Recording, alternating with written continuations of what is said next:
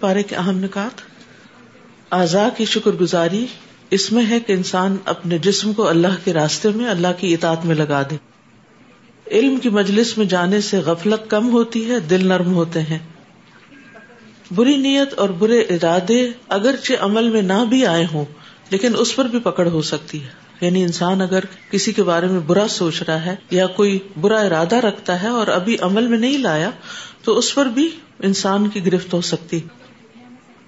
جو لوگ دنیا میں سجدہ نہیں کرتے، آخرت میں سجدہ نہ کر سکیں گے۔ جب انہیں سجدے کے لیے بلایا جائے گا، تو ان کی کمر اکڑ جائے گی، وہ جھک نہ سکیں گے، کیونکہ وہ دنیا میں جھکتے نہیں تھے۔ مقروض کا قرض معاف کر دینے والا قیامت کے دن اللہ کے عرش کے سائے تلے ہوگا۔ تنہائی میں بھی اللہ کی حیا ہونی چاہیے اور اللہ کا خوف ہونا چاہیے اور اس کے مطابق عمل کرنے چاہیے۔ ایک بہت بڑی حقیقت ہے اگر لوگوں کے سامنے کوئی شخص برا کام نہیں کرتا تو اس کا مطلب ہے وہ صرف لوگوں کے ڈر سے نہیں کر رہا۔ اگر وہ تنہائی میں نہیں کر رہا تو اس کا مطلب ہے واقعی وہ اللہ سے ڈرتا ہے۔ منافق کے اندر دو چیزیں نہیں ہوتی اچھا اخلاق اور دین کی سمجھ۔